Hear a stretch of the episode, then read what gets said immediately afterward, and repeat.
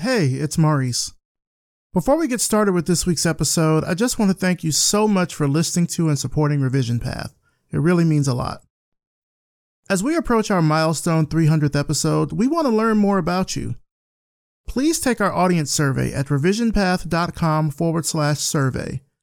It should take about five minutes to complete, and it will really help us out a lot for future episodes, future guests, events, and a lot more. Again, that's revisionpath.com forward slash survey. We'll also put a link in the show notes of this episode. Thank you. You're listening to the Revision Path Podcast, a weekly showcase of the world's black graphic designers, web designers, and web developers. Through in-depth interviews, you'll learn about their work, their goals, and what inspires them as creative individuals. Here's your host, Maurice Cherry. Welcome to the Revision Path Podcast. My name is Maurice Cherry, and before we get into this week's interview, did you know that we are weeks away from Revision Path's three hundredth episode? I mean, we've been around now for a little over six years, and let me tell you, hitting three hundred episodes is a huge milestone. We really want to do something special for this three hundredth episode, and I want to hear from you. Who do you think I should interview? Who do you think I should have as a guest? Who would you like for me to interview in the future? Uh, drop me a line at mail at revisionpath.com and let me know. I know we just wrapped up our audience survey last month, but I'd really, really love to hear from you about what we should do for our three hundredth episode. We might actually already have a surprise or two in store for you, so you never know. Thanks, y'all. All right, now for this week's interview. We're talking to Kim Williams, Senior Design Director at Indeed. Let's start the show. All right, so tell us who you are and what you do. Hi, my name is Kim Williams. I am a senior design director working at Indeed, and I focus on bringing together our end-to-end uh, experiences. So I focus on our core capabilities, such as brand systems, design systems, design engineering, strategy and inclusion, content. Um, and really, it's focused on how do we work horizontally across all of our business areas to offer a unified uh, product experience. Now, Indeed, of course, for people that are listening, it's a job site. It's a place where people can post jobs, find jobs, they can post their resumes, et cetera. Uh, it's interesting because those types of sites, I really don't, I don't think of design when I when I hear about them. Um, and even, I guess, because of the way that they have to present information, it tends to be pretty sparse. So I'm curious to kind of know, aside from what you just mentioned, like, what is a regular day like for you with your job at Indeed? Like, the work that you do, I'm sure, of course, you know, filters out into the end result. But what is a general day like for you at Indeed?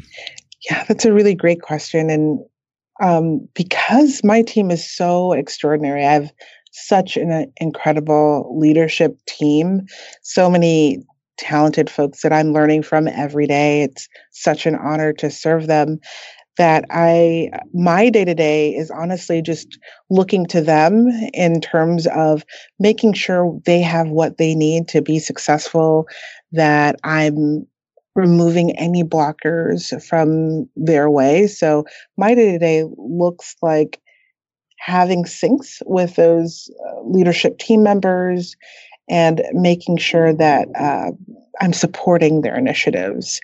And um, and at the highest level, just keeping a consistent and cohesion vision for um, for the work that we're doing. And so, um, so a lot of meetings, a lot of um, alignment between my leadership team.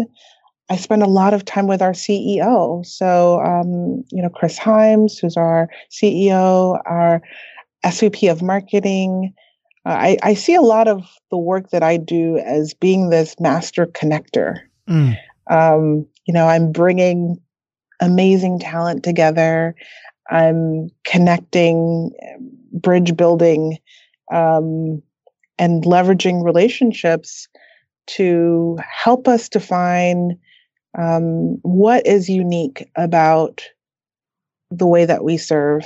So our focus is on how do we help job seekers find jobs and to your point, as you look across the landscape, finding work is actually really, really hard. Mm-hmm. And websites, um, generally, it's all about the information. And, and that's one hundred percent right. We we want to make sure that our products simply work and work well and are effective and are removing the friction points around um, what it takes to get a job.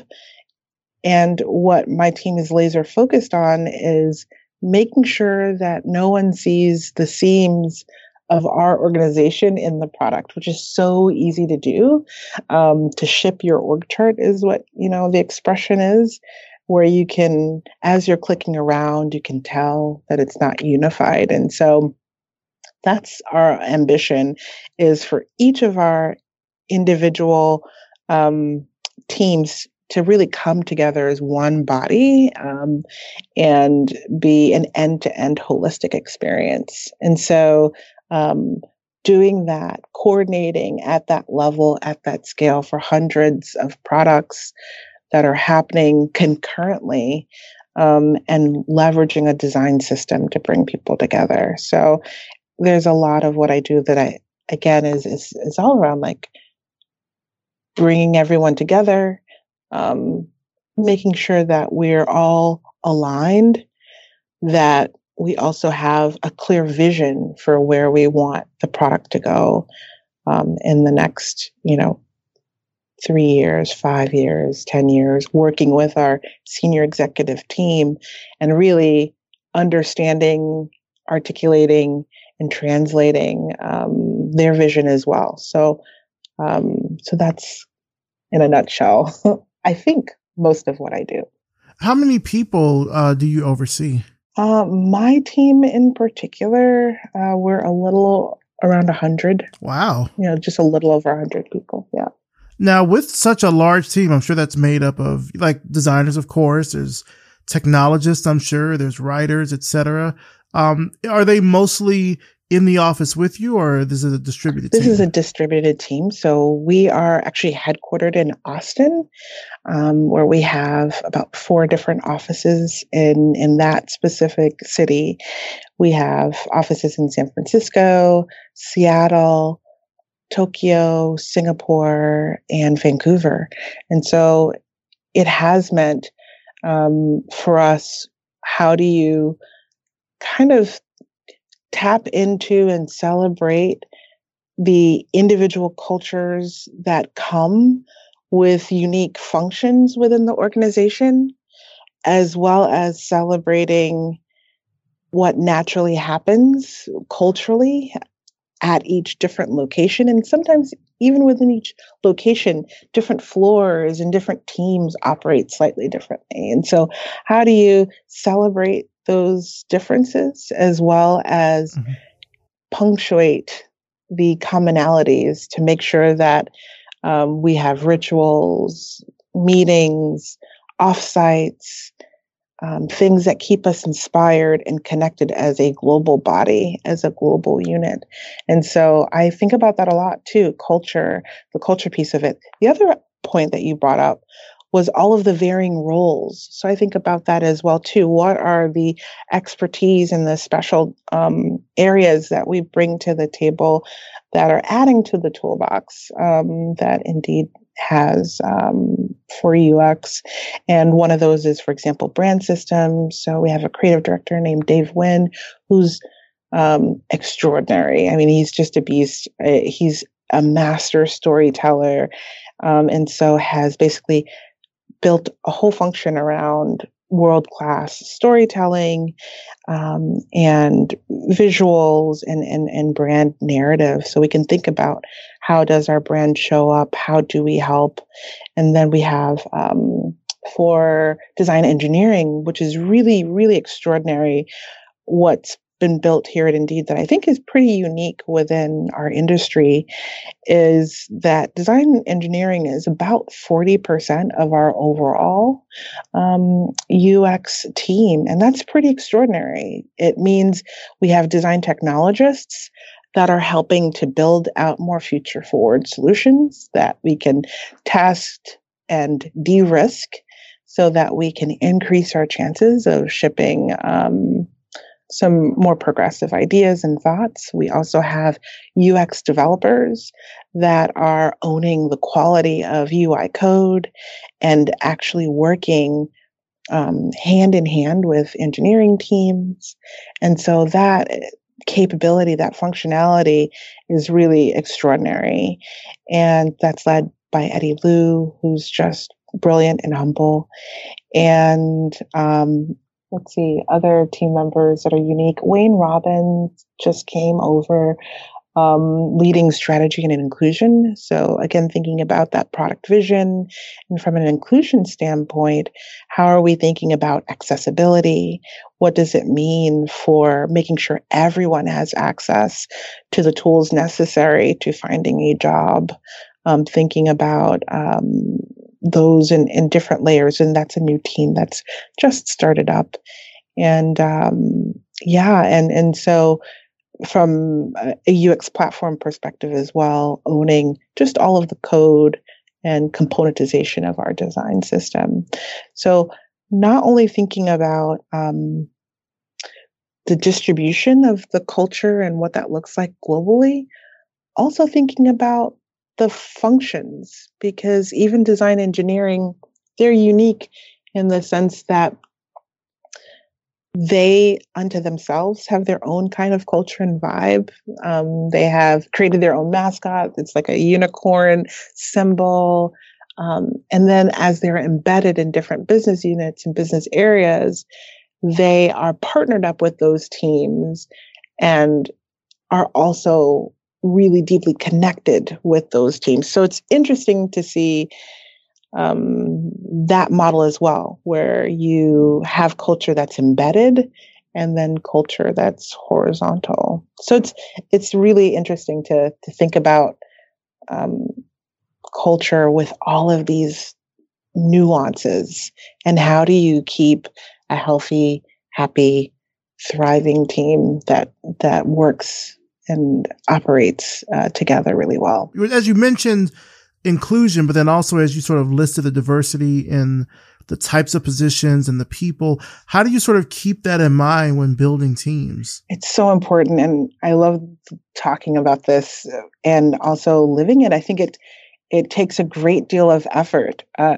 I think it speaks volumes that my team is one of the most diverse teams within Indeed, because I go out of my way to bring on folks that are completely different. And when I think about diversity, it's not just within the context of demographics. Um, I do have a lot of women. There are a lot of women in leadership within my organization, um, a lot of people of color. Um, but beyond demographics, there's also diversity, uh, different walks of life, different um, perspectives that are so important, um, different age groups. So to be in tech and to have some older um, folks, I hate to, to put it that way, but I mean, usually you go to tech companies and there are just so many young people, mm-hmm. and no one's thinking about, um, you know, visual impairment needs or audio challenges. So, I mean, there's just diversity comes in all different spectrums. And I think in order to build diverse teams, you have to be so intentional um, and think about how folks fit together. So in addition to hiring for the talent and the specialization and skills that complement and will uplevel, um, you know, the team that you're building, you also have to consider personality, you know? So for me, it's really important. I'm a, a servant leader type, and it's important to me that I bring on folks that are humble as well.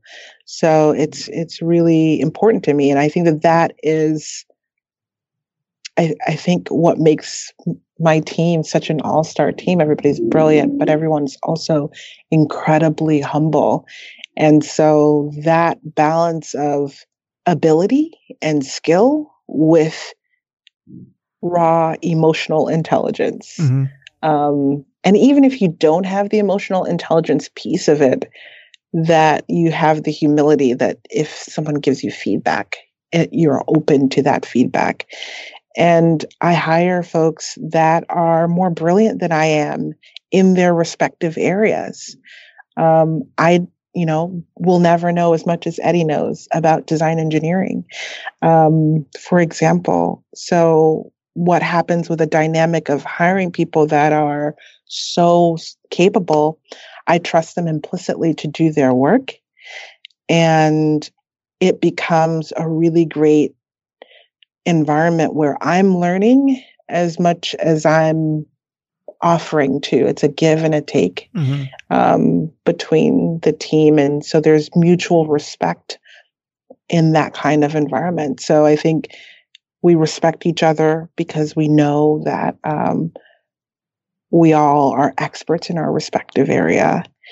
And I, I trust my team, and it is, it's an, just like I, I keep saying it, it's an, it's an honor to serve them. And so I, I think that that has been a huge, uh, a huge part of why we've been able to come together and be so different. It's funny. I have at the top of our weekly meetings, we have our personality profiles. And um, mine is like a campaigner, I think. And I'm the only one like me in my leadership team.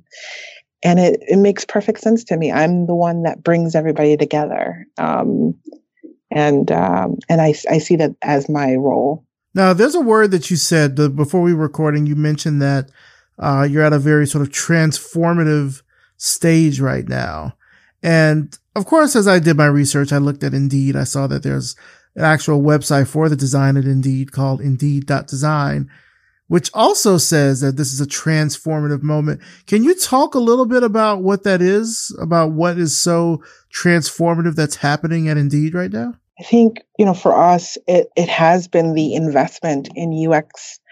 Um, when I joined, you know, two years ago, just to see the tremendous investment that has been placed in this area, and and how um, the company is placing a focus on being thoughtful about who we are as a company and how we want to show up in the world for job seekers and employers. So much of the work that we do is is about making sure that everyone has access, and and not just for the one percent, but rather for the ninety-nine percent.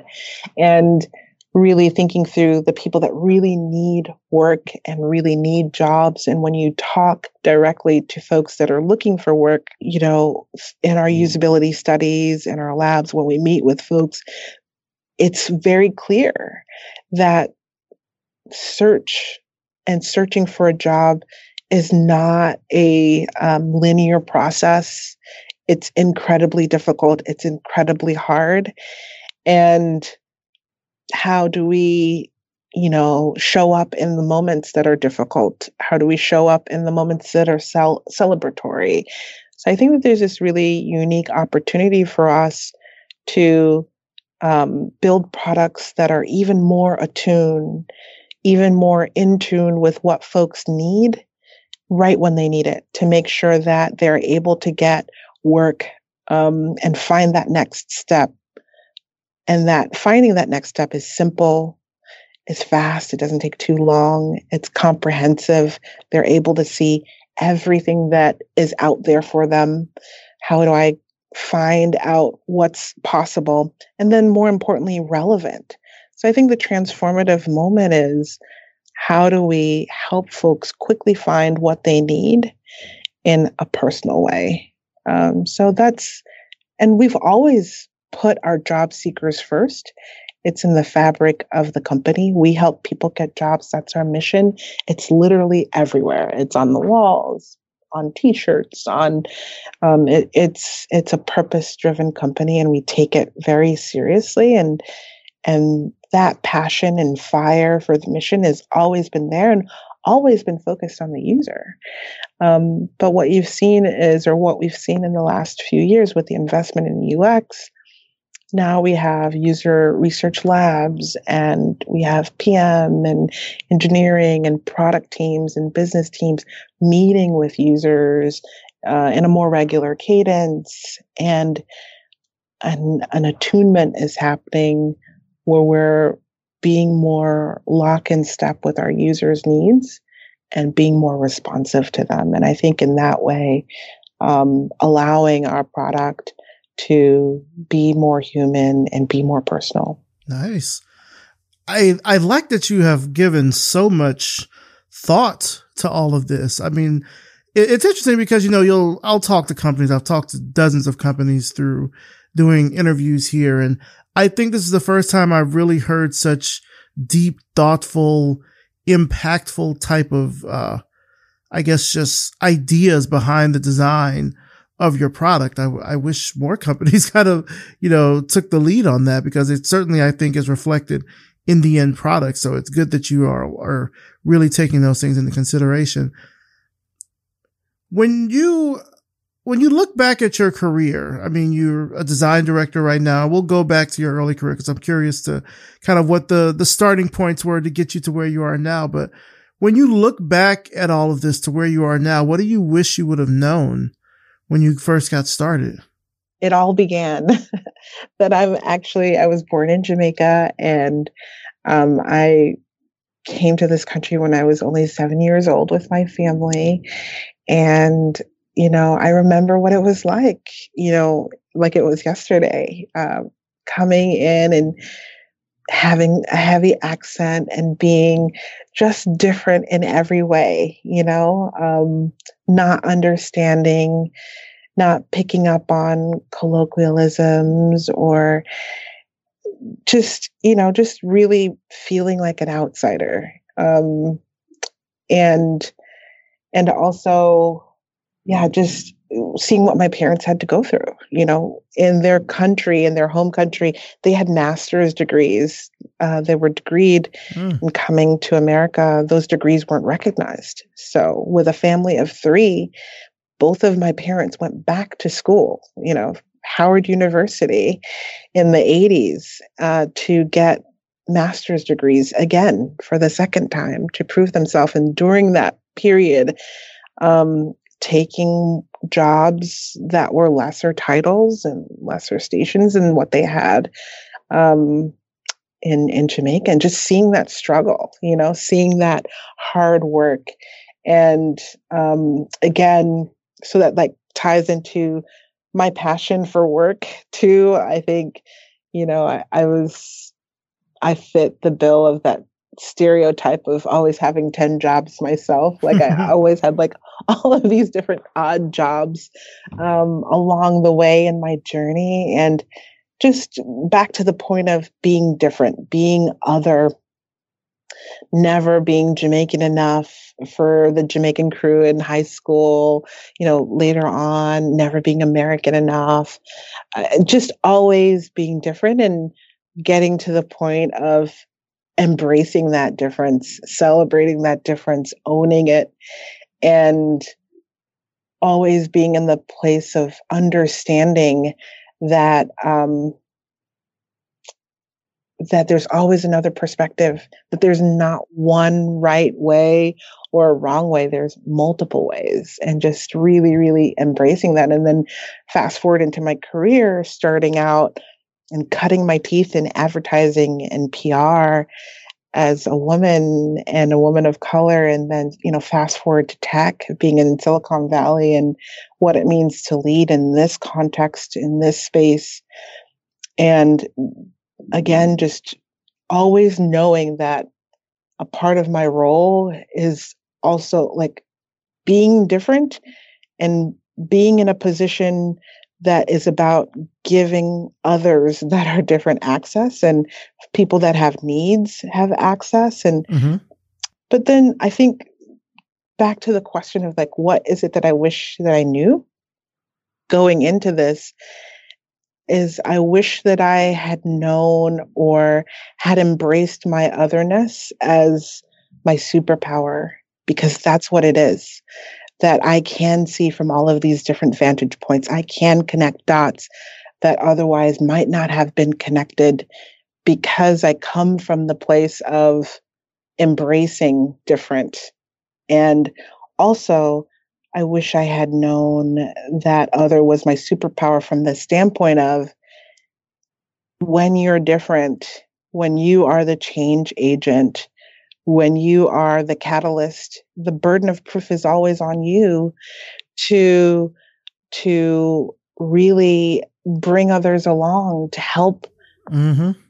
impart um, wisdom, to, to be, a, you know, that light. I, I don't know how else to explain it, but that experience of otherness has taught me that um, the burden of proof is on is on us um, to find ways to effectively communicate really gnarly things, sometimes really hard things, sometimes really difficult things, but that there is nothing too complex that we can't discuss, that we can't find a resolution around, that I can't help you understand in some way. And that I think that, yeah, that's what I wish I had known from the beginning, that that otherness was my superpower, from a place of ultimate empathy,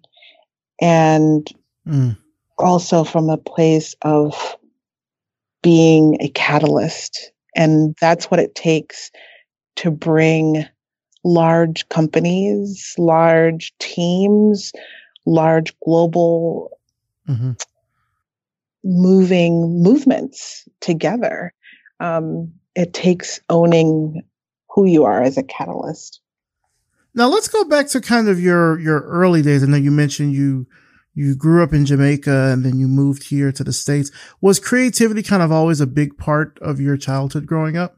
It was, it was, I think, um, it was, I think I had, Uh, creative siblings. My my brother is um, an artist. You know, he teaches. He has. You know, he teaches graduate um, graduate art history and art programs. Um, so early on, I saw him sketching. I saw him painting. I was like immersed in his creative world, and so um, and to this day, Chris is an incredible um source for me. He's always he has this thing called Smoke School, where every Friday he assigns homework, and the homework is so great because you always learn about new um whether it's new periods of art or new artists. Just the dialogue is always stratospheric.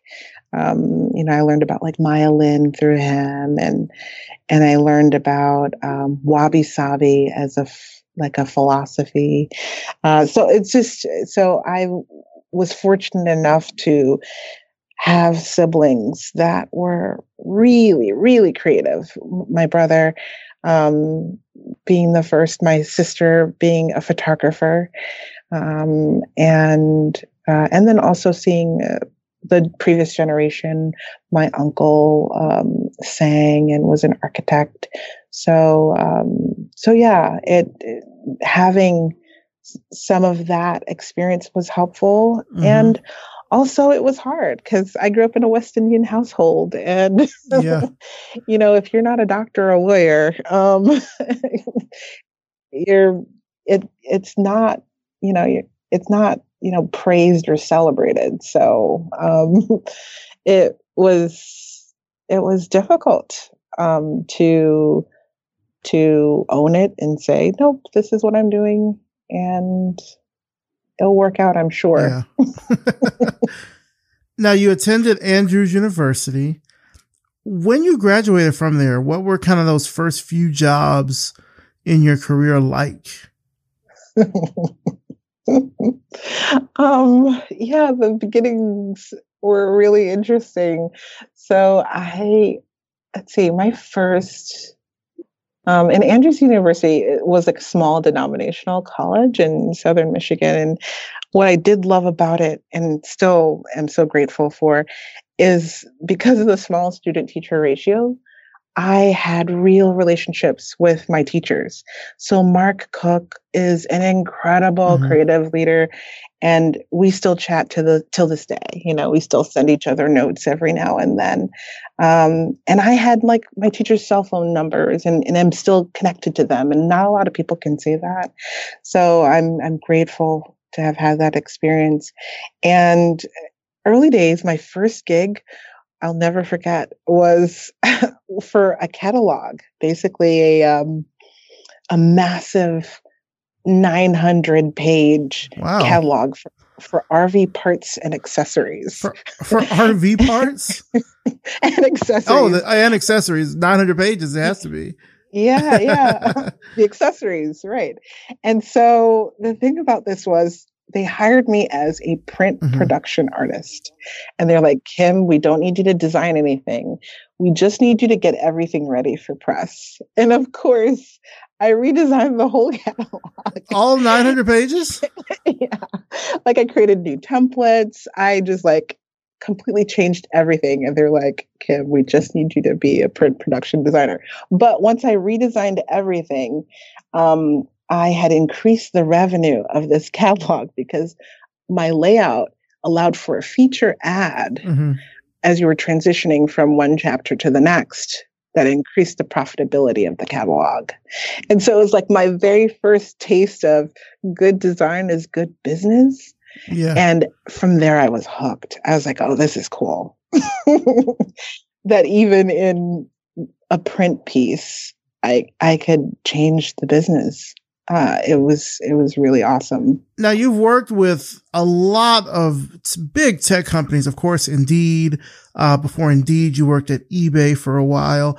And you've also spent time working in agencies, most notably at uh, Ogilvy and Mather as an associate creative director. How are those experiences different? How is it different from agency life to, I, want, I don't want to say startup life, but like you're doing U X in a tech company? How are those How are those uh, experiences different? Agency life is is really great to get your to introduce you to the work field from the standpoint of just like the sheer volume mm-hmm. and the speed at which you have to perform and perform at a high level. It's like A, super competitive, and B, Um, you just have to be on point all the time. I think it's it's good work ethic. I think it's it's it's good, but then you're the challenge there is you're always context switching. So and you you end up working on something, kind of loving it, getting invested, and then you kind of have to give your baby away. You know, you you kind of like you know toss it over the fence. You don't know what happens. You don't know how it gets implemented. It you're not mm-hmm. a part of it shipping. You're not a part of it. So that's what I noticed. Like agency life, you don't really get a chance to go deep to solve the real challenges. Yeah. And then when you're in-house, like it, it the variety of the work looks different. You know, agency life, the variety is you're switching between different clients. In-house, it's your the scope and scale of the work is varying day to day. Yeah. And so it's a different kind of variety. You're solving different problems. But I love the fact that I get to go deep and be in the trenches. And, um, you know, I, I get a deeper sense of fulfillment. I also, yeah, with the agency life, you can't choose your clients. With my career, I have been intentional with the brands that I serve because they're brands that I believe in, that I care about, that I'm invested in. Um, and that makes a really big difference in quality of life. Mm. Now, you recently got back from Munich. Uh, this is part of the Design Exchange program with Envision. I saw, saw a couple of pictures from there. Actually, I think one of the people who you were on the trip with, Uh, Benjamin Earl Evans. Yes. Uh, we, we profiled him this year in twenty-eight days of the Web. I was like, oh, he looks familiar. I, I, and I was trying to place where, and then I realized I saw you two in a picture, like a group photo together. He's amazing. I love Benjamin. What was that design exchange exp- uh, program like? Was that your first time at Munich? That was my first time, and that was the pilot of this program. So oh, wow. we were some guinea pigs for Envision, but let me tell you how much I love Envision for programs like this. I mean, what they have done for the design community is extraordinary, and this program is, I, I'd never experienced anything like it. So essentially, you take a, a group of product designers. Um, we happen to be in the Bay Area, I think one from Atlanta. And we met for the very first time in Munich. And while we were in Munich, we got a chance to meet other designers, get immersed in their design community, immersed in their world, share notes, um, really commiserate with each other, and then also just have experiences. Like sometimes you get, as a design leader, like I get so caught up sometimes in the day the day to day and serving my team. It was really, really um, humbling to have a whole team of people that had curated these events and these moments for us that we could experience and be creative in um, another country. And the the best part, I this I mean, there are many best parts because like we started out as strangers, and I don't know how this happened, but at the end of the week, we were family. Like we were like crying like babies, separating when it was time to go. I'm not even kidding. Like we, there were so many tissue boxes everywhere. We were just bawling. Like Benjamin is a brother to me. Like we still have brunch. We still talk all the time and text. Like it's really extraordinary. Um, but one of the the big moments uh, of that trip, the highlights for me, was this point where we went to this um, painting studio, and it's the painting studio was called Layer Cake. And the way that it worked, there were all of these different canvases out, like on the like on this table, and we were mm-hmm. making a painting together. And that sounds really easy and fun, but honestly, when you when you have like highly capable, creative people making something together. It's actually the first five to eight minutes. We were so excited. We're like, oh my God, this is amazing. Like, it's like, we're so busy with like our JIRA tickets and, and like our day-to-day and product design that we hadn't uh-huh. painted like this in like a long time. So all this like pent-up creative energy came out in like the first eight minutes. We're like, oh my God. And then it progresses and we're like, oh, you know, you start putting some marks down and you start getting into your rhythm and you start falling in love with some of the things that you put down. And you're like, wait, wait a minute. Somebody else just marked on top of something that I put down. And like, now you're like having your ego conversation. And what does it mean to really be free and fluid with other people? Wow. Um, because the whole thing is like, it's not about one layer. It's about all of these layers coming together and everybody's putting down layers. And so the sheer discomfort as the evening progressed, you know, because this is like basically like five hours of painting. But I think we were pretty spent within like the first hour.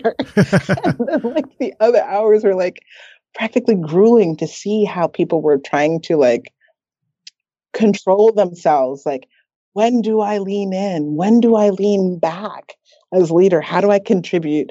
And how do I, you know, like I remember moments where there was so much color and I'd be like, okay, let's get some white out here. And then like somebody would come with like a bucket of white and I'd be like, whoa, that's way too much white. But like, like really, really what it was about was letting go. Mm-hmm. Like just really, really, really letting go. And And um, and that's easier said than done. And to let go with other yeah. capable, creative people was just a really transformative experience for me. I can't, I like, as a leader, it taught me about the edges of that. I, like I was picking up on everybody, how stressed out everybody was getting, and and how do I like make everybody s- still feel cool about this? But like walking away, we all felt like it didn't come together and it wasn't good. But when they surprised us with the paintings at the end of the week and we saw them, they were extraordinary paintings, and it was really good work. Um, but that's because like, yeah, we really, really did let go. We introduced new techniques, techniques. We were moving so fast that the paint didn't have time to dry, and we were bringing out like a blow dryer, and the blow dryer introduced a new technique that the artists mm-hmm. hadn't, they themselves hadn't used. So like, um, yeah, it was just, it was extraordinary. I feel like I'm droning on about this experience, but it was, it was life-changing. It was, it was really, really game-changing for me to experience another city with other designers, to create with them, and to have all of these shared moments with these brilliant designers. It's just, there's nothing like it. Hmm. What are you most excited about at the moment? Oh. Does, doesn't have to be work related. It can be anything. What am I most excited about? Um, my daughter is out of her diapers. Okay. Um, let's see. No, let's see. What am I most excited about? Um, I mean, that is something to celebrate. To have a toddler that's really autonomous with the potty is really helpful. Um, let's see. Uh, what am I most excited about? Um, yeah, I think just like looking ahead, looking at the year ahead, I'm just super stoked. Again, like always humbled about the team that I get to work with every day. I think, you know, they could be anywhere in the world and they choose to show up to join me in, in an important mission. And I'm entirely grateful, and I'm really excited about the year ahead. I'm super pumped about um, the work that we'll be doing to continue to simplify our experience and make it faster for folks to quickly find what they're looking for, and um, and to really tailor our experience to our users. I yeah, I'm most excited about continuing to do the work with such an, an extraordinary team. Are you satisfied creatively? Oh, that's such a good question. That's so good. Well, it's such a good one because I love how John Maeda talks about this, that there's a point in your career, and, and I've done this too, where you go from making, being a maker, to being a talker. Um, mm-hmm. And it's funny because when you do make that shift, amongst the talkers that you're with, um, they think of you as a maker. Um, but you know you're a talker. And in the context of your team, they're like, you're definitely a talker, not a maker. Uh, so it's really interesting. It's really interesting. I still do design, um, not as often as I used to. And and so what it has meant is that I'm designing spreadsheets. I'm, I'm designing culture. I'm designing how people come together. I'm designing mm-hmm. the words that we use, that we align around. So design looks different for me, but how I stay inspired and um and grounded, you know, that is the piece. Like, who am I creatively outside of work is what's then important, because what, like, I think that I'm creatively solving problems day to day, and that's how I'm expressing my creatively creativity as a leader. Um, but because I'm not making as much um, tangibly at work, it has meant that I've found ways to make things outside of work, um, such as this like chalkboard wall that I have at my house that I've been working on for ages. And every now and then I just add a little bit more to it. Um, and um, immersing myself in the greater like art culture. So museums and studio visits, connecting with other artists and feeding my creativity that way and learning new things um, that way. And then also even with my team. So we have offsites to, for example, the clay shop, um, to, you know, work with our hands, or the team will do watercolor, you know, at design lunch, you know, so painting or sketching, just other ways to embrace creativity, especially as a leader. I think it's so important to be full ourselves, um, so that mm-hmm. we always have something to give. Um, I'm the type of person that even if my well is dry, I will find something to give my team, but you never want to burn out. And so it's so important to make sure that we ourselves are, are full. Now, Kim, you have so many deep thoughts around design. I'm curious to know, where do you see design going in the future? I'm going to take it from the lens of future of the role of design and how we think about what we do. And I, I think the future of the role of designers is, one, you know, being more resilient and being more, having more grit. And what I mean by that specifically is not being precious about one solution, but really being precious about the problems, falling in love with the problems and not being precious about the solutions. I think historically, like, you know, I hate to, you know, say it, like back in my time of like visual communications, you know, it was all about the uh-huh. idea or the, like the solution. And I think to really be future forward, we have to be resilient and fall in love with the problems and not the solutions. And I think also the future of design is really inclusive. So I think we have to think from all of these different vantage points. I think we have to think about the fact that data is never neutral. It's always how, how it's being interpreted and, and, you know, who gets excluded in the ones and the zeros. And I think, you know,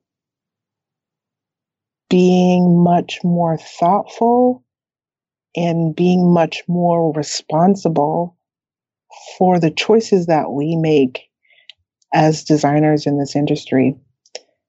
Um, I think that that has to be the future, both the resiliency piece and our responsibility um, with the choices that we make. Where do you see yourself in the next five years? Where where do you want to work, or what kind of work do you want to be doing? What's next for you? I mean, I guess I've just been having so much fun and so heads down with loving this existing problem of how do you help people find work, mm-hmm. knowing that like getting a job is really, really hard. Um, This is a gnarly problem that I'm really excited about, and um, that I've been so focused on this that I have not considered what other problems I might be interested in solving. Um, mm-hmm. But, you know, maybe healthcare, you know, that's also a really gnarly problem. Um, but I would say for right now, I think... Um, work matters a lot to me. I I share this with a lot of folks that before I joined Indeed, and even to this day, I've always been that person within my community where folks will say, "Hey, can you check out my resume for for me?" And I've literally designed, you know, over thirty plus resumes, probably forty plus resumes, and folks come to me for career advice. You know, I think about um how people in Jamaica are thinking about, like how my family members are thinking about work. I think about mm-hmm. our global footprint about work. So I, I think work is one of these things that it's like, it's so tied to our identity for some people. It's tied to pride. Can I provide for my family? It's such like a a cornerstone of human experience. Like the job, I think like even Stone Ages, you know, hunting, gathering, like even like roles and what we do. I think it's just such an, a fascinating thing, how we think about work, that um, I can see myself in this space for a while. So for people that are listening to this, and they, maybe they're just in-house designers, they want to be where you are, like they want to follow your trajectory to get there. What would you recommend to someone that wants to do that, that has that advice? I would say always be hungry and learn from your team members. Uh, that's, you know, the posture that I always took, the posture of always learning. Also, whenever anything's ever assigned to you, your manager gives you work, doesn't matter what level you're at, always meet the need first that they have asked you for explicitly and add value. Um, you know, so I, I would think about that. Um, and then I was a super, like a power user of Indeed before I joined Indeed. And that's because I used it in a really funny way, probably, um, for others. But I literally would, I would search for the next title up.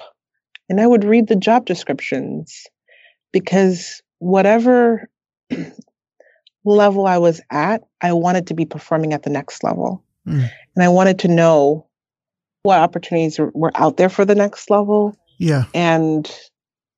And so I always had my eye on the next level and performing at that next level currently. You know what I mean? So I always had that ambition and that work ethic in that sense. But more than anything, I would say be really, really humble and um be the kind of person you would want to work with, um, and be the kind of person that brings people together. Um, and it doesn't mean that you have to be an extrovert. I don't even consider myself a proper extrovert. You know, I I shut down in the evenings and on the weekends, you know, um, because I am so expensive, expansive at work. So you don't have to be an introvert or an extrovert um, to succeed. Uh, you know, it it really, you know, I think I've just been really fortunate enough to um, to have really, really great mentors and and sponsors in my career that um, saw me and and put me in positions and situations that I didn't know I was ready for, put me in rooms that I didn't know I belonged in. And they did that because I was always providing value to them. And so I would say, doesn't matter where you are right now, what level you're at, mm-hmm. whoever you're directly reporting into right now, what is it that they need? How are you Um, not just delivering and meeting what they need, but exceeding their expectations by adding value, adding your point of view. And and then the last thing I would say is, don't be afraid to find your voice. I think it's only recently that I found my voice. You know, I, I think I've always had it, um, but a comfort level with my voice, a comfort level with my point of view, and and feeling that as I'm sharing it, someone else will find value in in me sharing it, because it's all a human experience. And um, but yeah, it did take me a while to be comfortable with sharing my voice and sharing my point of view and having confidence in that. Gotcha, gotcha. So just to kind of wrap things up here, where can our audience find out more about you and about your work online? Yeah, so I am on Twitter. So I'm at Kim W M S with an underscore. That being said, I don't tweet that often, but I am there. Um, and yeah, that's, I guess that's the primary location um, for you to find me. Also on LinkedIn. Um, those are kind of my two social platforms. All right. Awesome. Well, Kim Williams, I want to thank you so much for coming on the show. My goodness, this conversation was really deep and dense. I really liked, though, that we took like a real deep dive into these things, especially talking about teams and how, you know, design impacts business and everything. I can really, really tell that this is something that means a lot to you, not just as an employee. Like, it's a personal thing for you. I really feel that. And hopefully uh, people will get inspired by that. They'll learn more about Indeed. They'll learn more about you, and uh, they'll, you know, just take it from there, I guess. So thank you so much for coming on the show. I really do appreciate it. Oh, thanks for having me. Thoughts of love are in your mind. And that's it for this week. Big thanks to Kim Williams, and thanks to you for listening. You can find out more about Kim and her work through the links in the show notes at glitch.com forward slash Revision Path. Revision Path is a Glitch Media Network podcast and is produced by Deanna Testa and edited by Keisha T K Dutes. Our intro voiceover is by Music Man Dre, with intro and outro music by Yellow Speaker. We're also powered by Simplecast, the easiest way for podcasters to publish and distribute audio on the internet. Make sure you check the show notes for a link to sign up for a fourteen-day free trial. And if you like this episode, then please let more people know about it by leaving us a rating and a review on Apple Podcasts. It doesn't take that long to do, maybe about a minute or so to do, and it really, really helps spread the word about Revision Path everywhere.